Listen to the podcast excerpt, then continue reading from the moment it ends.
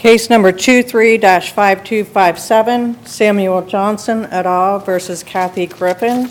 Argument not to exceed 15 minutes per side. You may proceed for the appellant, Mr. McMurtry. Good afternoon, Your Honors. Um, First, I'd like to state that I've reserved five minutes for rebuttal, Um, and I'm ready when you are. Go for Great, Thank you.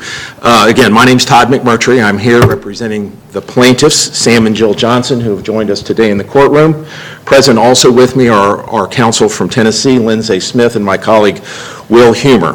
Will Huber, excuse me. He is humorous. But anyway, um, Today, we're here because the district court uh, found that there were insufficient contacts for the Johnsons to call uh, Kathy Griffin, who lives in California, uh, into the Tennessee uh, District Court.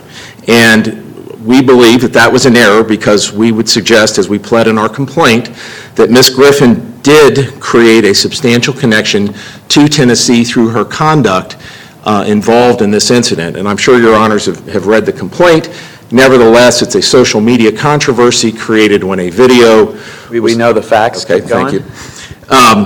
So the, the things specific to jurisdiction I th- that are important are, one, What do you, what do you say about, you know, it's, it's not just that we respect precedent, we tend to respect precedent involving the same party even more. Um, so we have the Blessing case. What, what's your take on that? well, I think that the Blessing case is, is uh, different in that the defendant Griffin in that case never contacted anyone in Kentucky. She did not tweet directly at someone in Kentucky, and if you look at the court's opinion, Is that, that, that's the key fact? In other words, that would be enough to give us personal jurisdiction? Give the Well- court personal jurisdiction? I, I think you have to look at, at the totality of the circumstances and where the brunt of the injury um, was felt, and I think in this circumstance, it was felt in Tennessee. Uh, And as I was saying before, on the Blessing case, uh, uh, Ms. Griffin, uh, the court stated that her position was that because she did not tweet at anybody in Tennessee, that she should not be called into court, You mean excuse me, in Kentucky, that she should not be called into court in Kentucky. That fact is different, but there are other facts that I think are also important to consider. Where would you draw the line? In other words, what should the test be that we should determine wh- which way it goes? Well, I think that the tests that we have are, are sufficient if you, if you look at them. For example, if you look at the, the Calder case, we have a circumstance there where there was a, a publication, I think it was the National Enquirer, the, the reporters from Florida called into California. There was substantial distribution of the newspaper in California, and they had conversations with people in California and knew that the greatest uh, harm would fall upon the plaintiff in that case in California, and that's almost identical to our situation here. Well, we're, you know, we're in this social media age where, you know, it seems that everybody wants to tweet about something. Uh, And celebrities, of course, uh, often have these huge, you know, bases of, of of followers. So I guess with Kathy Griffin, maybe it's, you know, 2 million, and James Woods has had some cases on sort of the conservative side with several million followers. And so the argument here, I guess, from the other side is really, you know, what Kathy Griffin was doing here is just speaking out uh, on a matter of public concern. She says in the first tweet something to the effect, uh, this guy wants to be online famous, and, you know, let's be vigilant. Uh, And I guess on the other side, in terms of contact with, um, you know, Tennessee, the contact is, you know, fairly minimal. One would argue, maybe the other side would argue. There's the ad visu- VisuWell, and then there's the follow-up. Uh, And there's contact with the Johnsons directly, or they're mentioned. And then there's a follow-up uh, about the Board of Directors. But it's largely an appeal to her, ar- as one might argue, to her, her sort of her nationwide, you know, based, uh, just be vigilant. This is something, a matter of public concern. How do, how do you respond? Well, it was tortious speech, and so I don't think that uh, when something is a matter of public concern, that it's necessarily not subject to tort, to an action in tort. I mean, there are many, many uh, torts that involve speech, and many of those things could be matters of public concern at the same time. So I don't think that that should serve as a bar. And generally, when you think about something as a matter of public concern, that's a a defense to a defamation claim. In other words, that's a defense to false speech. And we're not alleging, this is not a disguised defamation claim, and we're not That's, alleging... that's what they claim, the other side. I mean, but just look at, look at what she said. There's- It's not necessarily defamatory, it's calling for Sam Johnson to be terminated from his job. I mean, a defamatory statement would be false, this is merely a a declaration. But, Your Honor, to answer your point directly, um, you know, tortious interference could be uh, speech on a ma- matter of public concern, fraud, intentional infliction of em- of emotional distress, I invasion you of privacy. I'm a little embarrassed I didn't take the time to figure this out, but in the cases cited by you and the other side, are there any that are employment cases? Where the, you know, it's internet, the tweet or whatever the communication, you know, it goes lots of places, it's the internet after all, but, but it's, it is, it does lead to an employment dispute. Are any, do any of the cases have that feature to them? I'm not aware of any case that has that, that has facts that similar to our circumstance, where somebody's been, been fired as a result of, of, you know, internet public speech that we could, that we could uh, cite in this brief. Can I ask you a related question, although different, is if the corporation was based in Ohio, for example, would that make a difference? In other words, would the court then not have personal jurisdiction? Yes, I think it would make a difference because Tennessee would not be the focus of the activity that Ms. Griffin undertook. It would not be where she tweeted at the employer, it would not be where she tw- tweeted at Mr. Geitman directly, it would not be where Sam Johnson was employed, it would not be where Jill Johnson was employed. I mean, when you, Your Honor, when you talk about, well, the contacts are somewhat minimal, they're, they're not really minimal by the Calder standard, and they're, they're not minimal when you think that all of it occurred just in a little space in, Tennessee. So I, think that there is a good argument that, there was a significant effort by Ms. Griffin. What about this argument that you really didn't allege, uh, you know, any, you know, real number of Tennessee readers? I mean, apparently Geitman's a reader, and you say VisuWell is a Tennessee reader, but there's not a large number. I mean, it's, that's sort of very, very small number. And there's no way to know, I guess, or we we weren't able to find out Right. how many followers are. after this in- in event. and- Tennessee. and I'll let Mr. Grygiel tell me exactly when, but sometime after this event, her account went private, and we, we were not able to look at that. And I, I, to be honest, I do, cannot recall if that was before we filed suit or after. But at some point, it went private, and as of today, we could not determine that. But nevertheless, there are 2 million followers. Certainly, a large number, and there's only 50 states and maybe some countries, but certainly a large number of those, including two of the people in this lawsuit directly interacted with her on Twitter. So um, I would agree that if we could point to a 1,000 Tennessee residents who also followed her, that that might be helpful, but I think we can look at the effects of what happened to also suggest that uh, Tennessee residents did, did learn about this. And, and I think that those facts, there's enough facts in the complaint to take from it that the Tennessee residents uh, who followed Kathy. What do you say about, in the Blessing case, it does have this one, so the incident's in DC, not Kentucky, but it does have this one statement, and I'm- I'm paraphrasing, I don't remember the exact words, but it's to the effect of, you know, you need to let these kids know how to behave right. In other words, it's, it's, it's suggestive in the way, this was very direct, going right to the company, and particularly the board, the end. But that, but the blessing one is kind of suggestive of that, of saying, hey, these kids aren't doing what they're supposed to do, and you should be doing something about it. Why, isn't that like this case? I mean, wouldn't you say that surely Covington High School saw that? I realize, well, the trip was probably still going on at the time of those tweets, so they were still technically in DC, the kids anyway. But would that have a similar targeting or not? Well, it's, it's, it's somewhat similar, but we have more. I mean, we have uh, back and forth with the employer and Kathy Griffin online. We Well, help me out with the rule. I, I know, I know what you think, which is, we have more, and more is enough to win, and all I want to do is win. Well, we're up here with the next case, and we're thinking, we don't want to draw an arbitrary line where every day is a new day. So how, how would you reduce this to kind of a rule that, fine, your client wins under the rule, but it's a rule that isn't just, okay, there's one more little fact. It happened on a Tuesday. well, I, I, I think that the, the Calder case and the Blessing case are similar in that they evaluate, you know, where the brunt of the injury or the focal point of the activity is. And I think in this circumstance, when a person on social media zeroes in on a focal point, be that a, a, a person and a state. And I think one of you asked if it was in Ohio, would that be a difference? It would be. But when you have all of these events coming together at one focal point where the brunt of the action is felt at that one spot, then I think that there's enough to say that you should exercise jurisdiction, uh, or that a- a- a- the court should exercise jurisdiction uh, when given an opportunity like this. And I think that this case is very distinguishable from, from Blessing and uh, even Walden. You know, in the Walden case, the person was in Nevada, their money had been taken from them in, in Georgia. The only thing that occurred in Georgia was that they didn't get to enjoy their money, and that was not the focal point or where the brunt of the injury was, was felt. Here, looking at Blessing, Calder, and Walden, we can say that in this particular case, and in others like it, when a social media, per, I'm out of time, social media person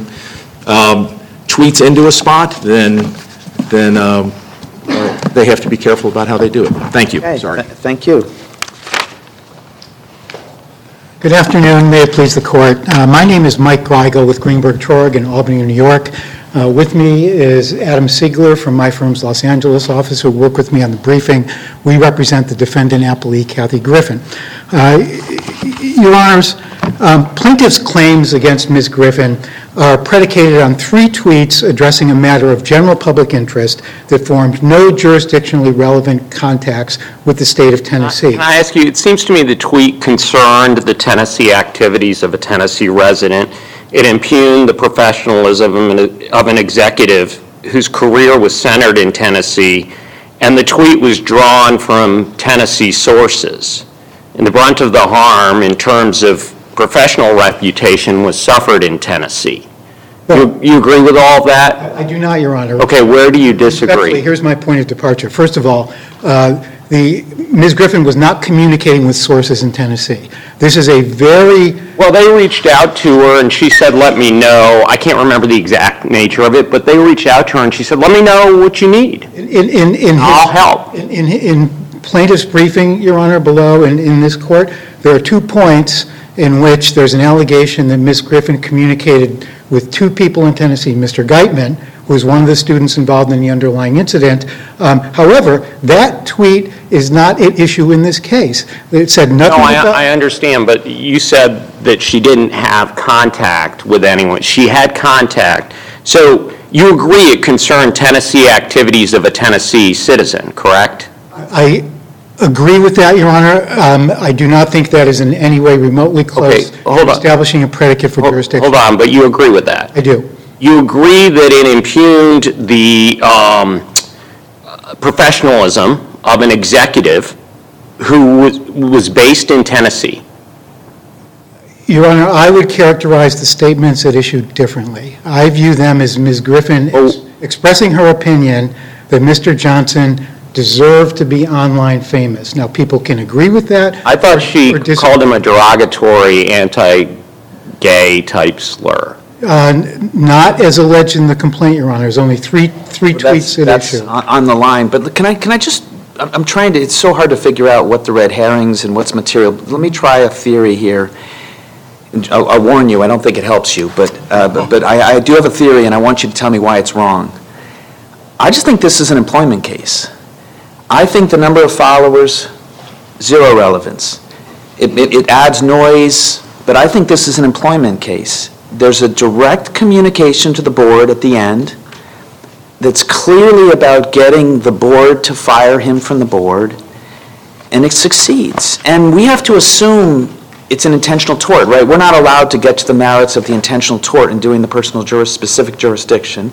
So as far as I'm concerned, it's an unfair analogy, but I'm just trying to be clear about it. It's as if someone wrote solely to the board, no one else. The board is in Tennessee, and they said, do you know that your CEO is a child pornographer? We expect you to fire him by tomorrow. And they fire him. And that's a lie. I, ca- I can't imagine a world in which there's not specific jurisdiction in Tennessee by that out-of-court statement. It's the same whether they wrote it in a letter, they came to the board physically and delivered that lie, or they did it in a tweet that one person saw or two million people saw. Makes no difference. So to me, tell me why I'm wrong about that way of thinking about it. Suitably forewarned, Chief Judge Sutton, I think there's two responses to your question. Uh, One is factual and one is legal. the factual one, and I think this is a point I really want to urge on the court, um, the allegation in the briefing by the plaintiff before this panel is that there was a direct communication from Ms. Griffin to the Board of VisuWell. That is simply not. Well, you're, you're using the word direct Yes. to say it was effectively a CC. That's effectively what it was, agreed, so be it. But she, she was communicating. You CC the board uh, that that- that the CEO is a a child pornographer and you expect him fired. You would not say that case turns on the fact it was in a CC line. And I, I would not, Your Honor, but here, again, I think that this argument um, Um, misconceives the functionality of Twitter, and believe me, I'm over 60, so this was new to me as well, but it's a very different thing, you know, an extraordinarily different proposition.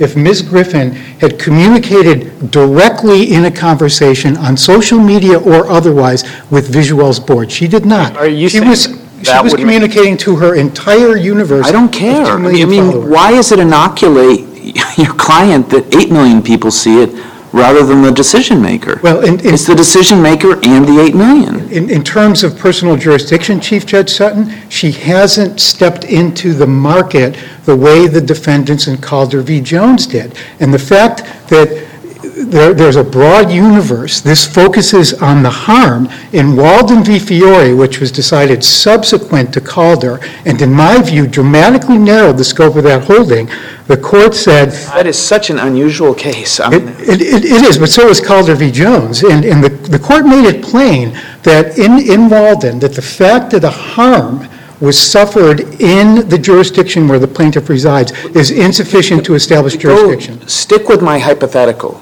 It's not these facts. Do you agree that if there's a tweet that just one person gets it, the decision maker gets it, the decision maker fires the person based on a lie in the tweet, we would agree that the person fired can sue where the employer, the decision maker was. That has to be the rule in an employment case. And if that's, if that's, I want to find out if you agree with that rule. I, I do not agree with that rule. Why? I don't understand how not. They, Because some, someone can say something broadly disseminated on, on the internet, and the fact that the Wait, you're, employment. you're changing You're changing question. it. I'm asking you, in a- one person- why won't you concede a one-person, okay, let's call it a letter. Okay. People 60 and over understand letters. I'm in, I'm in that category too. It's a letter. It's a lie. It goes to the board and says, get this guy off of the board, he's a child pornographer. And is that enough for specific jurisdiction in the state where the decision maker is? I think it, I think it is, but it's Okay. a very okay. different fact. Okay, no, no, go- now we're, this is helpful. Now you've got to explain to us why it going to 2 million as opposed to just one helps you. That seems quite counterintuitive. I- Well, I, I, I think the counterintuition is alleviated, Chief Judge Sutton, by this response. Uh, There, there is no question that the sender of the letter was going to, jur- into Tennessee and reaching the board to communicate with someone in Tennessee. Ms. Griffin was, Tagging a VisuWell. M- Ms. Griffin was not. Why not. tag VisuWell? But- But she wasn't communicating directly with But the she- board, she Chief Judge Sutton. She was communicating with 2 million people. But wait, if you send a letter, take Judge Sutton's hypothetical, and then you put the letter on Twitter, would that insulate you? It's the Well, if, jurisdiction. if, the- if the, if the letter had already been sent, What if you say, I'm sending this letter, put it on Twitter, and tag them, and then also happen to mail it? well, if, it, it's the physical mailing into the jurisdiction that changes the analysis So in you- terms of personal. What if you email it? If you email, then again, you are reaching out directly to the Board of Okay, VisuWell. so now That's she's... not what happened here. Look, look what she does. She reposts their termination of him, then she says, has he been removed, and I'm surmising, from his position on the board, and if not, what measures is VisuWell taking in this regard? And they respond to that, terminated. Yeah. it- Then they follow up again, terminated, confirmed. Yeah, it- uh, We- We've got some communication here. In, in those tweets, she wasn't doing the electronic equivalent of sending a letter to VisuWell. She was talking to 2 million people What if I send an email and CC 2 million followers? Well, if, if there is an email transmitted, a single email. I'm not sure that provides a sufficient penetration of the jurisdiction Why is the letter different in today's age? because you're targeting VisuWell, you're reaching But if you into the emailing, you're jurisdiction. targeting them. Yes, and when you're emailing. And But- so if I CC 2 million followers on my email, does that change things? Because I want to show everyone my, that I'm, If, if she emailed first to VisuWell's board, she had the name of the board of directors, and emailed uh, the same thing, different case, there may be a much colorable argument for jurisdiction. The fact that she transmits. Twitter insulates you? Elon Musk will be happy, She's but not, she's not, she's not, she's not targeting, again, But- but, uh, you know, social think- media. She's, it's I the nature of the internet. She's not to, now targeting I'm, the now I'm trying to help you. So, okay, so now I'm trying to help you. And I think the only way this could make sense is that tagging is somehow not like CCing or not a direct communication. So try to No, well, go down that road, because I don't, I don't think you're helping yourself so far. Try, try that. That- That's, that's the point I'm trying to get at, Chief Judge Sutton, and. Uh, why, why, why is that so, why is that helpful? Speaking broadly on social media to uh, her entire group of followers, she is not targeting the communication in a meaningful way to. why, if you tag them, you're sending two messages. You're saying, A, if you don't take this action, I want the, my following to bring you down, basically. And B, if you do take, the when they did take the first action, she follows up with a direct communication. But she isn't speaking or communicating directly to the board. She's talking and commenting about what she thinks is the appropriate response by the Board of Directors of VisuWell. I think the way I'd put it, if I were in your shoes, is something like this. Her First Amendment activity is to convince 2 million people to go after this company. She can't do that if she, quote, "doesn't tag." In other words, if she doesn't tell them how to communicate, they won't. And she wants something efficient, and so that's why she does it. But the, the trick is this isn't an intent test. The trick is that the only way to tag is to also directly communicate. And I will say, in this case, some of the communications, actually, even if we were looking at intent, some of the communications are pretty direct. You know, is he fired yet? You know, I I think the same point could have been made in Blessing, Chief Judge Sutton, which is there, uh, she called for the. did high they, school did she student- tag the, the school? She she didn't, I don't believe she did tag the school in Never that tagged case. them, But- at least but- in the tweets on, in the case. But, but there's, there's no question that she was calling for those students, and she mentioned the high school where they went to school, knowing that a large number of the plaintiffs in all likelihood attended there, resided in She Kentucky. she didn't mention the high school. And that- this court found that that was insufficient. In fact, this court really gave that argument the back of its hand in the Blessing case. And it wasn't sufficient to establish the necessary level of personal contact with the jurisdiction in Blessing, and the same point should hold here. Isn't Blessing, isn't everything on due process dicta in Blessing? Under right, under our court's precedent and right? Because it's not necessarily the outcome. The outcome was done by the time they got to due process. They even say in any event. Yeah, well, I, I, my reading of, of Blessing, uh, Judge Thapar, is that the, the the court very carefully examined Calder v. Jones, which the plaintiff is trying to wedge. I understand, but that's, isn't that dicta? Which I, I don't think it is, because there, the panel decided But that, Tell me, if they would have stopped before they got to the constitutional analysis, mm-hmm. the outcome was still certain, right? There was no jurisdiction under Kentucky's long arm. correct, And then they say in any event, there's also no personal jurisdiction, so it is dicta. Well, It's but- not necessary to the outcome. but the due process jurisdictional analysis and Blessing certainly informs the position that's being taken by the plaintiffs in this case. And I think the same reason that, that a panel of this court rejected the argument under due process and Blessing applies wholesale to this case. The only It's much different than Blessing in that, the- what I read you when I was inserting Tennessee was from Calder. It's the first three sentences of, No, I, I- I understand your point, Judge Thapar, but my, my, our position is this, is that Calder is a unique case in a lot of ways.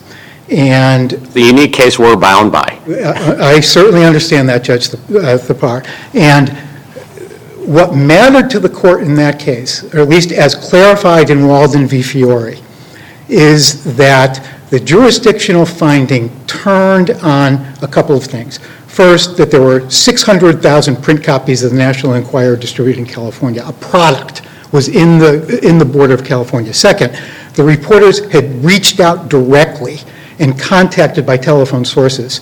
Third, they spoke with Shirley Jones's husband and let him review a draft of the article. We have none of that here. Can I ask you, what tweets in your mind would subject her?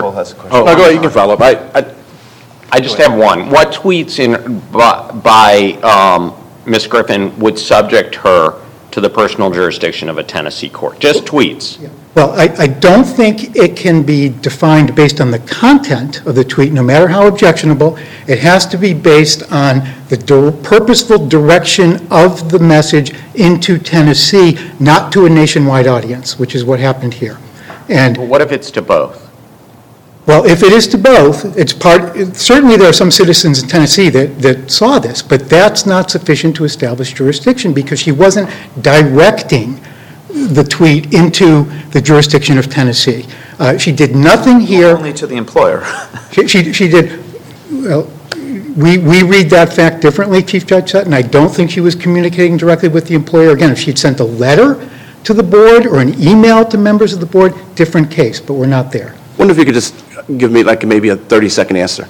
You argue in your briefs that we should decide this case under 12b-6, really, that there has not been, there's been a failure to state a claim upon which relief can be granted. This is a disguised, um, you know, uh, defamation claim, in essence, uh, even though it's brought as a as a tortious uh, claim, claim, and that, you know, this is a matter of, you know, uh, well, I'll just leave it at that. Okay. Uh, Would you just address? Yes, uh, Judge Cole, the point... Very, very, very quickly. Yeah, the the point we're trying to make there is that the plaintiff can't do an end run around the traditional defenses and limitations under the First Amendment that apply to a defamation claim by pleading alternative theories of intentional tort as a basis for recovery. And simply because a defamation claim wasn't asserted here, there's no allegation that anything Ms. Griffin said on Twitter is false. Uh, They were expressions of of opinion, they're non-verifiable. You can't avoid the architecture of the First Amendment that protects free speech and allows for capacious exchange of ideas online by asserting backdoor tort theories. Is there like one case, I I think you cite some district court cases, but is there one case that you would really think supports that proposition? Two, um, the Supreme Court's decision in Hustler v. Falwell, and I know this decision I'm about to cite is not binding on this court, but the Delaware court's decision in uh, a case Candace Griffin against USA Today, where Candace Griffin was represented by Mr. McMurtry. I represented USA Today. We have the same intentional infliction of weren't those were both public figure cases? Are you saying, is it Johnson was a public figure? Those are public figure cases. Whether Mr. Johnson is a public figu- figure under the limited purpose public figure doctrine, I don't think you need to get there to still hold that, and maybe he is, maybe he isn't, but you don't need there to recognize the established principle that the First Amendment can't be evaded by repackaging the theory of tort recovery.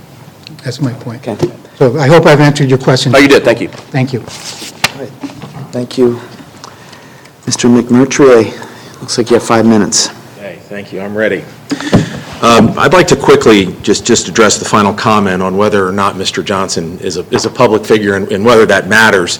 I think it's important to note that, uh, again, it's not a defamation case. Uh, The the defenses that, or the the claims that Mr. Rigel is stating really arise as a defamation-type defense. And I, I I assume you agree the First Amendment applies to intentional tort claims. I mean, if, we we still have to deal with the First Amendment. You can't give the tort a new label and say, First Amendment's gone. I don't think that because uh, somebody speaks, you know, exercising their First Amendment rights, and they speak on a, on a public issue, if that speech constitutes a tort, I don't think that there's a defense necessarily because uh, the First Amendment might apply to that, to that conduct. I mean, in, in essence, uh, defamation is just a way to put the brakes, or the defenses provided in defamation are really just the way to put the brakes on false speech. It used to be that there was strict liability for uh, defamatory claims, and we really don't have that here. And we did cite in our brief that there are Tennessee cases that say that the First Amendment does not conflict with Tennessee's uh, tortious interference law. So I I don't think that just because something You concede that's not binding on us. Yes, yes, I do, yeah. But, but just because something is not a, um, um, because some statement is, is, is public and it's made about an event like this, it can still constitute a tort. And I guess that's our position, uh, Judge Cole, I think primarily in response to your question. And um, Judge, the part of your point, you, you beat me to it by suggesting that the, the tweet from Kathy Griffin, which is, is in our brief and, and does specifically tag VisuWell, was in essence uh, an email to VisuWell with a CC to, to Kathy Griffin's 2 million followers. And I think that that uh, is the best way to look at this. And, and Judge Sutton, when you were asking about what's, what is the test for this, I, I take your point and, and agree with you that it is in essence an employment case involving an email carbon copied to 2 million people that created uh, social uproar. Certainly not a matter of public concern. Um, Mr. Johnson was having dinner with his son and his son's girlfriend in a restaurant in Tennessee, in Franklin, Tennessee, and he didn't ask to be made public. He didn't insert himself into any public controversy. He didn't do anything that would make him a public figure. He was a private individual. And as a private individual, uh, you know, he was entitled to, to some anonymity or not having uh, his name spread all over the place in the manner that it was. So, you know, we would agree that, that uh, it is a direct communication. It went specifically to at VisuWell. It did interfere with his employment. That type of speech can be uh, still actionable.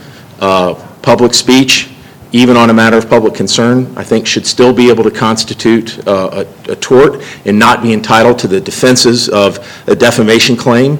Defenses to defamation claims are not really designed to uh, uh, serve as a defense to public speech that is, that is not defamatory. Uh, Again, we allege that this is tortious speech as opposed to defamatory speech. So I think that Mr. Grygiel's argument really fails in that regard because we're not talking about defamation. And we would suggest that when the court looks, Just out of curiosity, I'm not, you're, you're spending your time on this, so now you've just piqued my curiosity. You know, we don't have to address this, you know, we could surely allow the district court to look at this in the first instance, but I'm just kind of curious how the tort works. Uh, So it's, it's, they, they said that you haven't alleged that anything she said was a lie. So how does the tort work? Like, I'm not, I'm not denying this, the possibility of a tort, I'm just kind of trying to figure out, if it doesn't involve a lie, what is the tort? well, it it involves her retweeting to 2 million people Okay, I'm not focused on jurisdiction, keep going. Okay, well, that, yeah, that he's a homophobic POS in Tennessee who harasses a teenager wearing a, a dress to Are saying prom. that's defamatory? It is, it is defamatory, yes, and it is a repetition of, of a defamatory statement, but at You're, the- you're not going to get up there and say he is a homophobe, right? correct, no. But So I guess you do think there's some lies. I, well, I do. And then, but our, our theory has been that the speech can still be, you know, if it's, if it's, that speech, even protected by the First Amendment, can still constitute a tort. That's what we tried to state in our, in our briefs. But the tort really is what, is that when you do this, when you send something to a board and you try to shame someone, and then you, you copy that to your 2 million followers, that creates a kind of a cancellation event, which leads to the board terminating you. And that's exactly what happened in this circumstance. So there, there was a termination, it was an employment law case, and um, Are there many cases that have these torts?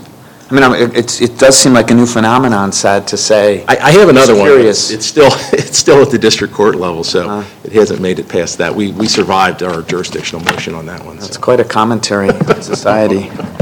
Thank All right, well, um, thanks to both of you for excellent briefs and great arguments for answering our questions, which we always appreciate. It's, you know, really interesting case, do our best to get it right. So thank you. Uh, The case is submitted, and the clerk may adjourn court.